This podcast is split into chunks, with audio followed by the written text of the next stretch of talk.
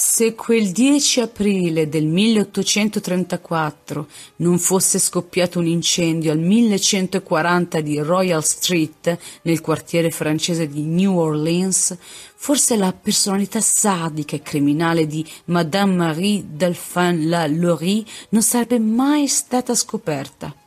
Prima di allora la donna era un rispettabile membro della migliore società di New Orleans, cugina dell'ex sindaco della città. In seguito divenne un simbolo di malvagità assoluta. Nella sua grande casa furono trovati diversi schiavi rinchiusi nella soffitta, con evidenti e raccapriccianti segni di torture. Da quell'ormai lontano giorno del 1834 si sono man mano aggiunti particolari sempre più agghiaccianti. Nella soffitta furono trovati alcuni schiavi, chiaramente sottoposti a lunghe sessioni di tortura. I testimoni oculari raccontarono di aver trovato sette schiavi più o meno terribilmente mutilati, sospesi dal collo con le membra apparentemente allungate e lacerate da un'estremità all'altra. Altre storie parlano di schiavi che avevano le bocche piene di escrementi, con le labbra cucite, parti del corpo spellate per ottenere grotteschi ricami, gli occhi cavati dalle orbite.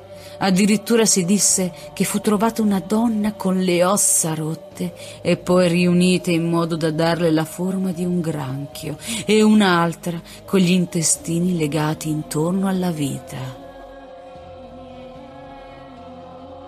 Dopo l'incendio, molte voci si accavallarono, raccontando del ritrovamento di circa un centinaio di cadaveri con orrende mutilazioni.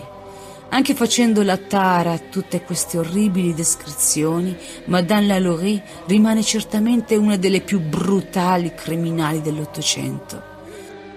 Era nata nel 1780 a New Orleans in una famiglia di origini irlandesi. Si sposò una prima volta con un ufficiale spagnolo che morì pochi anni dopo, mentre si stava recando in Spagna insieme alla moglie, che partorì una bambina durante il viaggio dal quale ebbe quattro figli.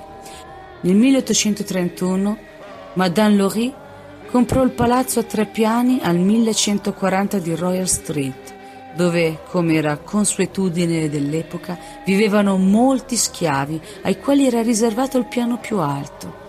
In pubblico la donna dimostrava premure e gentilezza nei confronti dei suoi servi neri. Tuttavia, nel quartiere cominciarono a circolare delle voci sul reale comportamento della donna, quando si trovava al riparo delle mura domestiche, tanto che subì un controllo da parte dell'amministrazione locale per verificare le reali condizioni in cui venivano tenuti gli schiavi. La verifica non portò a nulla. Tuttavia, un vicino della donna testimoniò poi di aver assistito alla morte di una ragazzina di 12 anni, colpevole di aver tirato i capelli di Madame mentre la pettinava, che per sfuggire alle frustrate si era gettata dal tetto.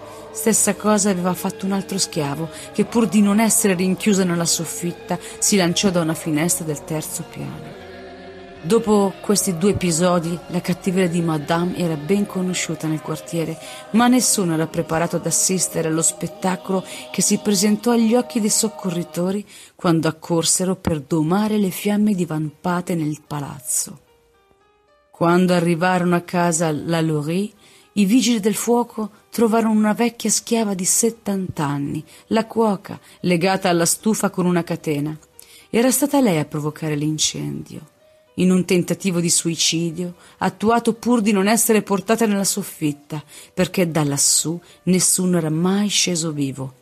Il giudice Jean-François Canonge, entrato nella casa degli orrori, in seguito depose di aver trovato tra gli altri una negra, indossa un collare di ferro, e una vecchia donna nera che aveva ricevuto una ferita così profonda alla testa da essere troppo debole per camminare.